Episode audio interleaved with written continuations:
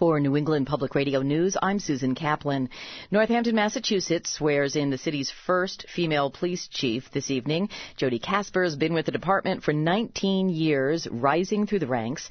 In her office today, I asked how things have changed for women on the force. For me, when I came on, I have to say there were a lot of pioneers before me who really made it so that my gender was never really an issue coming into the department.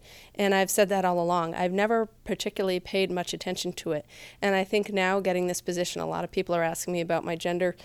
And I've always said, like, it, just hasn't really been that much of an issue. Women before me, I've heard their stories, things were certainly different for them. And I, I appreciate that they were willing to do that, to come into a field where it was really much more challenging for them when they came in. So it's exciting certainly to have the opportunity to have this leadership position and to be able to be a role model for young girls. I just was over in Woodstar and a mom introduced me to her young daughter. Look, this is a, a, female police officer. She's the chief, and that's nice. I mean, that really warms the heart. You know, it's uh, so I'm glad for that. Outside of that, I really haven't thought much about my gender. I don't think it's hasn't moved me forward at all. It hasn't held me back. I feel like I've worked very hard to get where I am. I've put in for opportunities for promotion when I've had them, and I've been awarded them when I've earned them. Having said that, gender it's significantly less spoken about now. Do you think that's because things are that much better now for women in law enforcement? In this area, and I know I travel a lot, I have maps on my wall, you can see where I travel to. Things are very different everywhere that I go. And so for me, I can only really speak to this region, and I can say that in this region, I see a lot of women working on police departments and I talk with them. There's a kind of tight network of, of women police officers, and I don't hear a lot of women talking about their gender as an issue.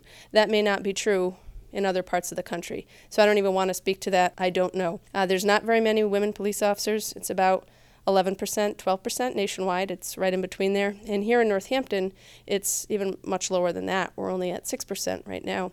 Certainly, it's gotten better. I'd like to see more women drawn to the field. I'd like to see more women on our department, more women on surrounding departments. I think it's an important part of a department to have women who can serve our community switching gears to the numbers of discussions that are going on about how law enforcement should be dealing with community and race and data and just there seem to be nothing but ideas about how cops can do their jobs better when it comes to race.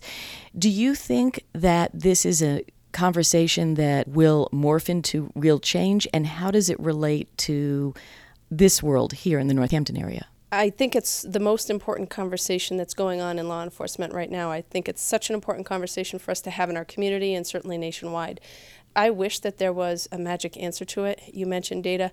I love data. I wish that there were numbers that I could look at that would say, you know what you should do is this, and I could then implement something. We're very that's how policing historically has worked. You know, you have a lot of crime in one area or you have a specific number of car accidents in one area, that's very easy to work with. This is a, a different kind of problem. It's a perception problem, it's a racism problem within our whole country. There's so many different contributors to this. I think in all the reading that I've done about this topic and people who I've listened to, it seems like at the heart of it all is really building better community relationships, individual relationships. And that takes a lot of time to do that. You know, how do we reach a population of 29,000 people? We have a lot of visitors who come into our community as well, college students who are not always the same people. So it's always, always, always new relationship building.